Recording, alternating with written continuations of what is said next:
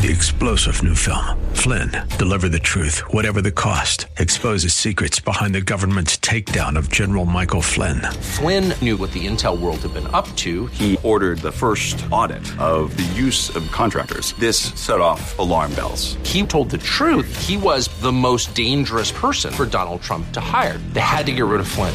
Flynn, deliver the truth, whatever the cost. Available now. Watch it today. Go to salemnow.com. Salemnow.com. Life is filled with both sunshine and storms, but without God's navigation, souls can easily become spiritually shipwrecked. Anchored in Christ is a weekly broadcast that ministers the scriptures so we can know Christ the Savior and enjoy salvation, security, strength, and stability found only in Him as we set sail through life's marvelous journey. Here's Pastor David Kahiwat. And if you have your Bible, open it, if you would please, to uh, the book of Mark. We are continuing in our study in the Gospel of Mark, Mark chapter number two.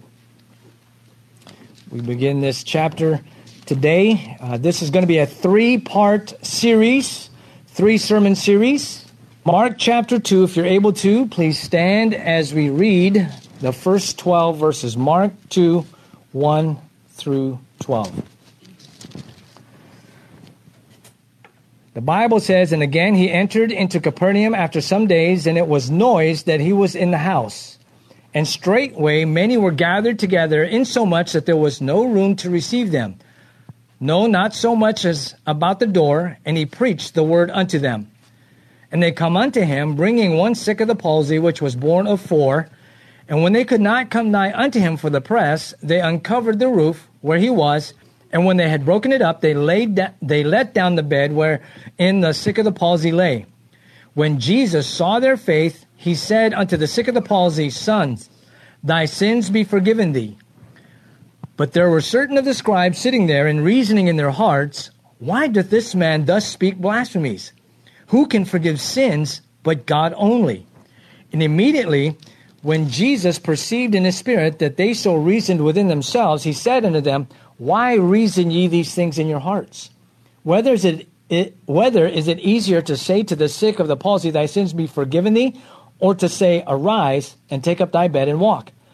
But that ye may know that the Son of Man hath power on earth to forgive sins, he saith unto the sick of the palsy, I say unto thee, Arise and take up thy bed and go thy way into thine house. And immediately he arose, took up the bed, and went forth before them all, insomuch that they were all amazed and glorified God, saying, We never saw it on this fashion. Thank you very much. You may be seated. The news that a miracle working preacher had come to Capernaum with blazing speed. Massive crowds followed our Lord everywhere he went because they wanted to see, the, uh, see him heal the sick and cast out demons. Had they been interested in the truth of his message, these crowds would have been an encouragement to Jesus. But he was fully aware that most of them were not spiritually minded and were blind to their own needs. Now it was time for this suffering servant to demonstrate to the masses what his ministry was really all about. The arrival of the Messiah was not merely to relieve the affliction of the sick, but more importantly, it was to redeem the affliction of the souls. The miracles that Jesus performed were wonderful, but there was something greater for the people, which was a relationship with God Almighty. They needed to understand the spiritual lessons behind the physical miracles that he was performing. And in this section, our Lord provides spiritual lessons of his power. And so today we are going to begin a three sermon series entitled Spiritual Lessons of the Servant's Power. Spiritual Lessons of the Servant's Power. And this message this morning, we're going to look at the servant's power to forgive. The servant's power to forgive. Now, we don't know uh, if this event took place in the house of Jesus Christ or in Peter's house. It's most likely Peter's house, but it's not clear, so we're not going to be dogmatic about it. But back in the days in the Middle East, hospitality was one of the basic laws, and so people of Capernaum didn't wait for an invitation. They simply came to the house in droves. This meant that those who truly needed help were not able to get close enough to get to see Jesus because of the press. There was so many people there at the house. This miracle of healing gave our Lord the opportunity to teach an important lesson. There were four individuals who had a friend who was sick with a palsy, meaning that he was paralyzed. And these four individuals, as well as the paralytic, wanted their friend healed and wanted to bring him to Jesus Christ. And so today we're going to look at the servant's power to forgive. And we can learn much in this lesson, in this chap, uh, passage, as we consider this scene through the eyes of Jesus Christ. Imagine in your mind's eye seeing what Jesus saw. The first thing I want you to think about is this I want you to uh, think about how Jesus looked upward. Jesus looked upward. Now we know that Jesus is there in the house and he was waxing eloquent. The Bible says in verse 1 and again he entered into Capernaum after some days, and it was noise that he was in the house, and straightway many were gathered together, insomuch that there was no room to receive them, no, not so much as about the door. And he preached the word unto them. While he's preaching, the Bible says in verses 4 and 5, they uncovered the roof where he was, the four friends, and when he, they had broken it up, they let down the bed wherein the sick of the palsy lay. Verse 5 says, And when Jesus saw their faith. See, Jesus was looking up. Houses in the day of Jesus had flat roofs that were usually accessible by means of an outside stairway. These four men carried their friend up to the roof and literally raised the roof. Something huge happened. It wouldn't be difficult to remove the tiles and grass that made up the roof and, and to make an opening large enough to fit their friend through on a bed or on a mattress. And as Jesus was preaching, just imagine, he's preaching and he's teaching the word, preaching the word. Well, you know what he was really doing? He was revealing himself to the people. He saw these four men working to bring their friend down to them. Now, I can only imagine in my mind's eye that as Jesus was preaching, all of a sudden he heard something happening up above. People walking around, a little commotion. I'm sure the people there inside also began to look up. Then they heard some cutting or moving or putting uh, pulling away. People were undoubtedly murmuring, wondering aloud who was up there and what they were doing. All of a sudden, a ray of light breaks through the ceiling, and dust and debris trickle down from above, and then a mat with a man on it slowly descending through the hole, stopping in front of Jesus we must admire several characteristics of these men, qualities that ought to be in each one of us who are believers, who are supposedly fishers of men. For one thing, they were deeply concerned about their friend and wanted to see him cured. And that's what Jesus saw. Because the Bible says when Jesus saw their faith. They had the faith to believe that Jesus was the only one that could meet this need. They didn't simply pray about it and then, uh, but they put their feet to their prayers and they didn't permit difficult circumstances to discourage them. They knew their friend needed to be with Jesus, but they couldn't get in because of the press, because of the multitude. So they found a way. That's how concerned they were. That's how much faith they had. They could have easily said, well, you know, there's no sense in trying to get to Jesus today. There's too many people. We'll try another time, maybe at a different venue when there's not so many people. We'll come back another time. But they made an intentional effort to bring their friend to Jesus.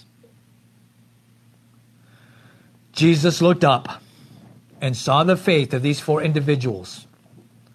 I ask us this question Does God see our heart for those who we know need spiritual healing?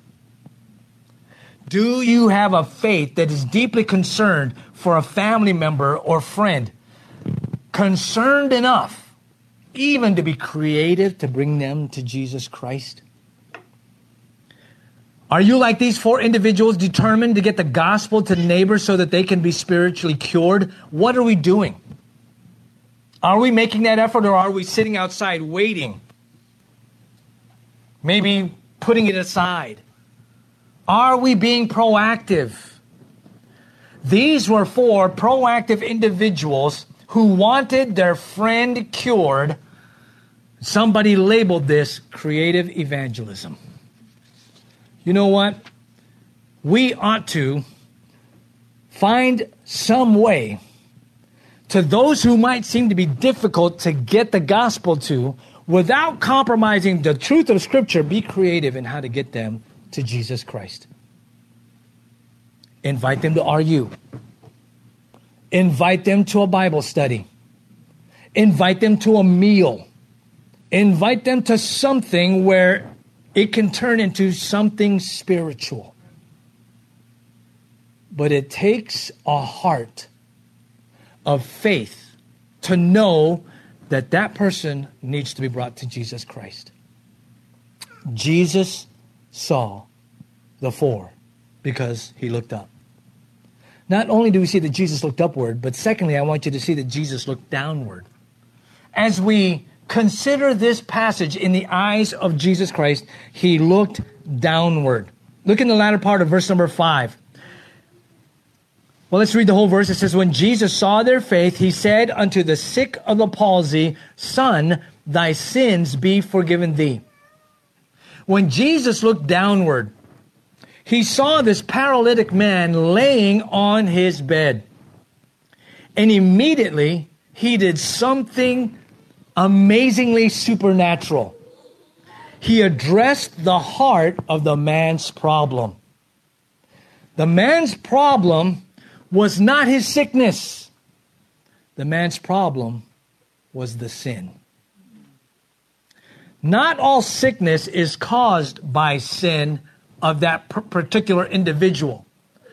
But remember this all the way back in the book of Genesis in the Garden of Eden, because Adam and Eve, our first parents, disobeyed God, death passed upon all men for that all have sinned. Furthermore, that's also where sickness came from the Garden of Eden. But that doesn't mean just the fact that somebody's sick is because they've sinned. Now, evidently, this man's condition was most likely the result of his disobedience to God. Because even before he healed the man's body, Jesus spoke peace to the man's soul and announced that his sins were forgiven. The word forgive in the Greek language is a financial term meaning to release a debt. What an amazing thing. Forgiveness by God for the sins of mankind is the greatest miracle that Jesus Christ ever performs. It meets the greatest need, it costs the greatest price, it brings the greatest blessing, and has the most lasting result. Even of the last sayings of Jesus Christ on the cross, I find, at least for me, the most baffling and profound saying was when Jesus cried out, looking at those mockers, looking at those soldiers, looking at those Jews, looking at the people who spit upon him and the ones who whipped his back and nailed him to the cross, he cried out to God, Father, forgive them, for they know not what they do. That's an amazing miracle. This has always been the character of God and the cause for which he came to earth. Psalm 86 5 tells us, For thou, Lord, art God and ready to forgive. What a blessing and plenteous in mercy unto all them that call upon thee. Psalm 130, verse 4 But there is forgiveness with thee, that thou mayest be feared. Why did Jesus lead off with the forgiveness of sins? Why did he do that? Let me give you a couple of reasons. One, I believe that Jesus led off with the forgiveness of sins because he intended to emphasize the priority of the healing of the soul first, then the healing of the body. If you heal a sinner without the sinner being changed from inside out, then all you have is a physically healthy person with a sin sick soul still on their way to hell. Often people are looking to get relief from their situations, but not seeking redemption of their souls.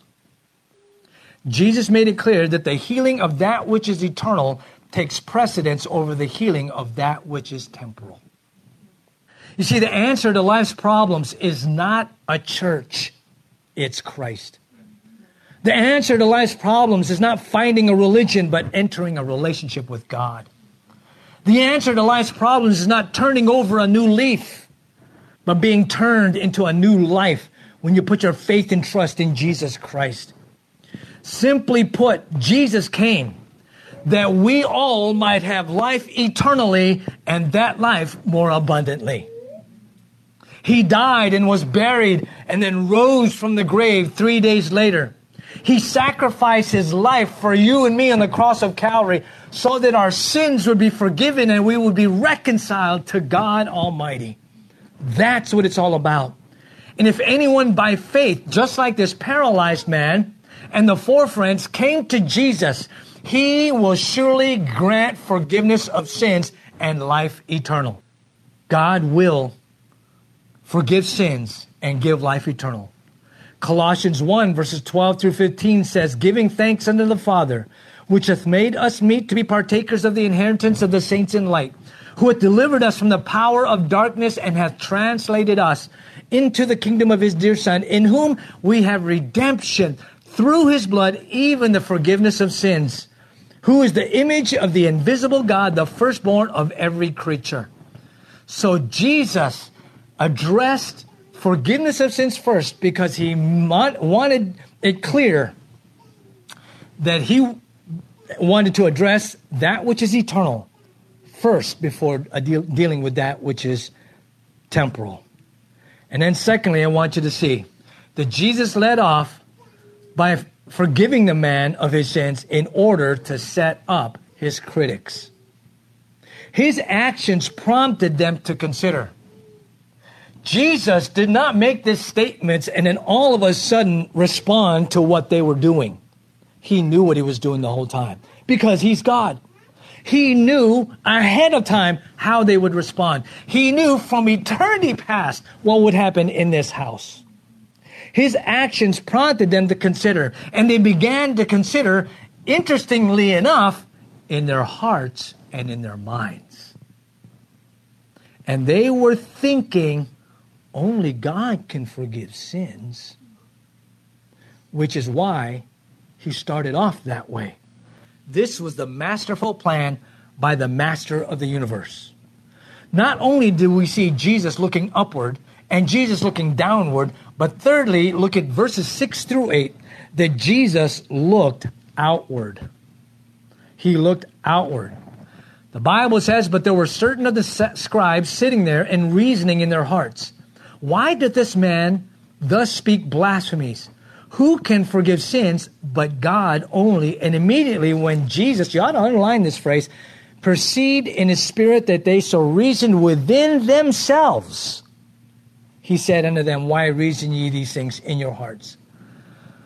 Jesus is the God who knows everything and not only did he look up and see the faith of the, para, uh, of the friends and the para, paralyzed man, not only did he look downward and see the, the men in his condition and forgave him, but he also looked outward and saw who it was that was the critic. Jesus saw the ones who had come to spy on him. According to the synoptic account in Luke 5, verse number 17, these religious leaders sat nearby to investigate the ministry of this new teacher since the religious life of the nation was under their supervision. We find that in Deuteronomy 13. But they should have come with open hearts and open minds seeking truth. Instead, they came with critical minds looking for heresy. Jesus Christ had become so popular with the people of Capernaum, and his teachings had threatened the religious rites and rituals of these Pharisees that the Jewish leaders dared not ignore him. So they were there, watching, waiting for some slight mistake against the law.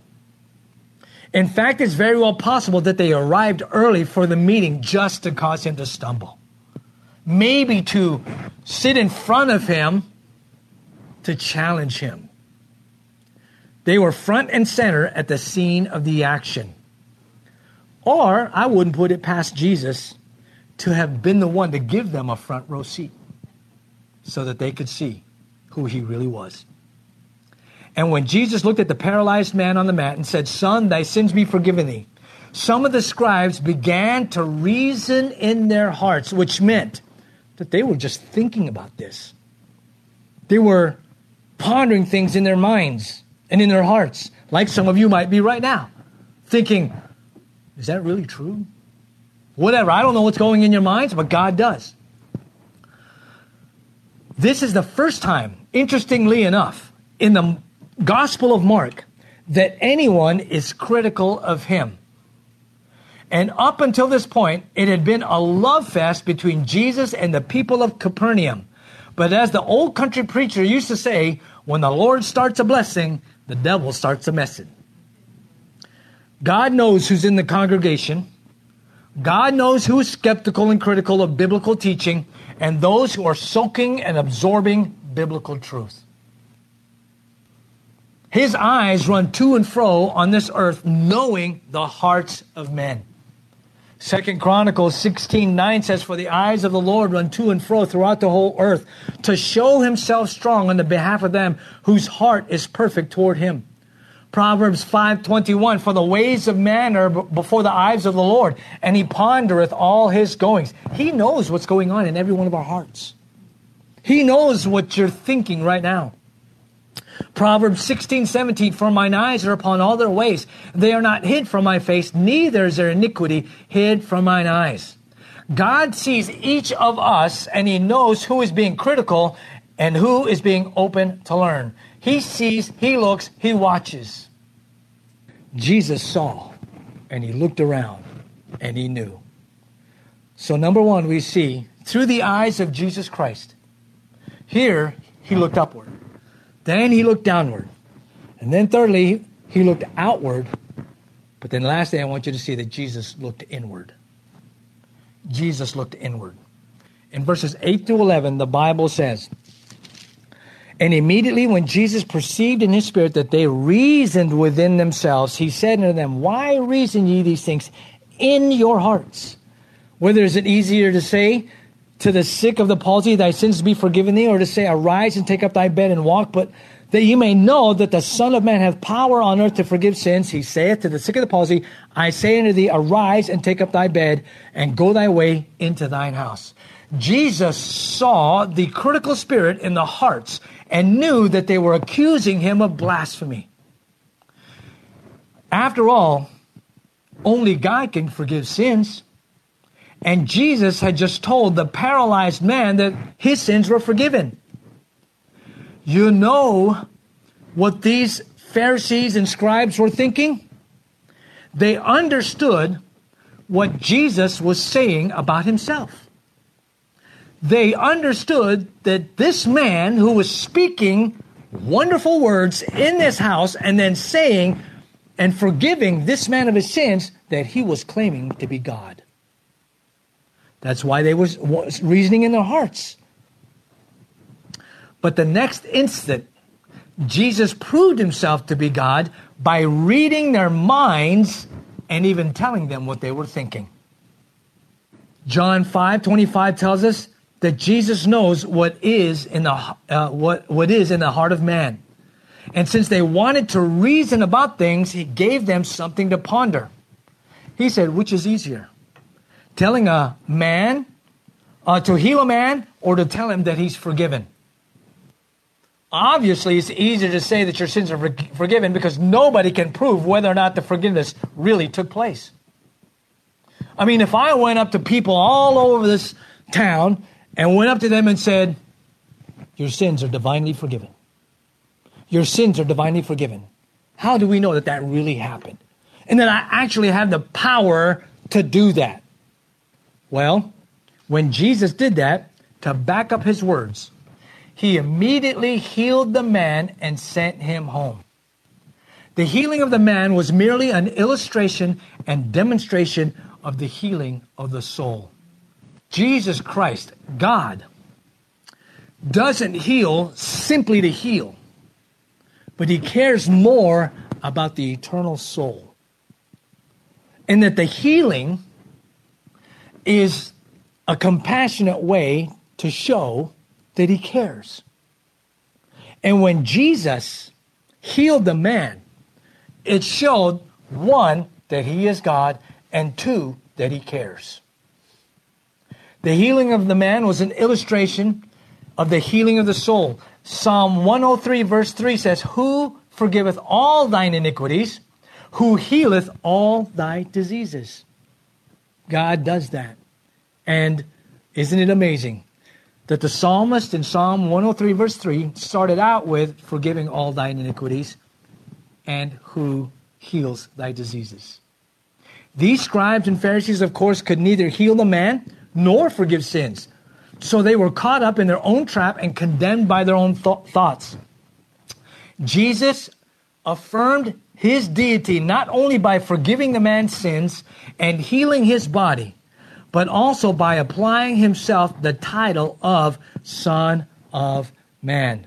By the way, this is the first time that Jesus publicly and straightforward revealed who he was. All the other times, he just preached and healed, preached and healed, preached and healed. But this time he said, So that you may know that the Son of Man has this power to forgive sins. He let them know that he was God in front of them.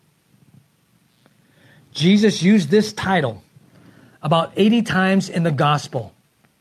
It was a messianic title, and the Jews would have interpreted it that way. This title is used 14 times in the Gospel of Mark, and 12 of these are found after Mark chapter 8, verse 29. As a result, when Jesus called himself the Son of Man, knowing the Jews knowing he's calling himself the Messiah. He's calling himself the one that we've been reading about in the book of Isaiah. He's the one who's calling himself God. They were dumbfounded. Verse 12 tells us immediately he arose, the man, the paralytic man, arose and took up the bed and went forth before all of them, insomuch that they were all amazed. Everybody in there was amazed. But why were they amazed? That this man all of a sudden got up and, and took up his bed and walked away? No. They were amazed and glorified God they realized that they were in the presence of someone who is not merely human, but they were in the presence of God Almighty. So, what lessons can we glean from all of this? Number one, sin is like sickness, and that forgiveness is like having our physical health restored. We also clearly see that Jesus Christ is truly God the Savior who has all authority to forgive sins. And we also see that the forgiveness of sins and getting the soul right is more important than getting our situations right. And if you've never received Christ to have your sins forgiven, you're like this paralyzed man, sick with a palsy. Just come as you are. And if you are a blood bought child of God, Let's do this. Find a way this week to raise the roof, to cut out a hole, and bring somebody to Jesus Christ. You've been listening to Anchored in Christ with Pastor David Kahiwat. For more information, visit anchorbaptistchurchsd.org. Tune in next week at the same time for Anchored in Christ.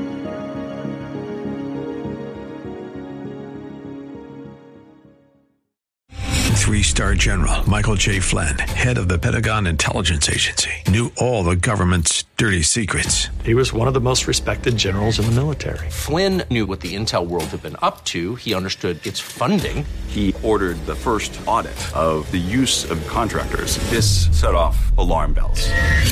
The explosive new documentary, Flynn, Deliver the Truth, Whatever the Cost, uncovers the facts behind this scandal. Flynn told the truth. He was the most dangerous person for Donald Trump to hire. I find out the worst enemy that I'm going to face in my life is right here in America. They took my assessment and they wanted me to change it. And I was like, I'm not changing it. They had to get rid of Flynn. With in depth interviews, archival footage, and never before seen personal records of the man behind the headlines. I just felt like I was drowning. Flynn, deliver the truth, whatever the cost. Available now. Watch it today. Go to salemnow.com. Salemnow.com.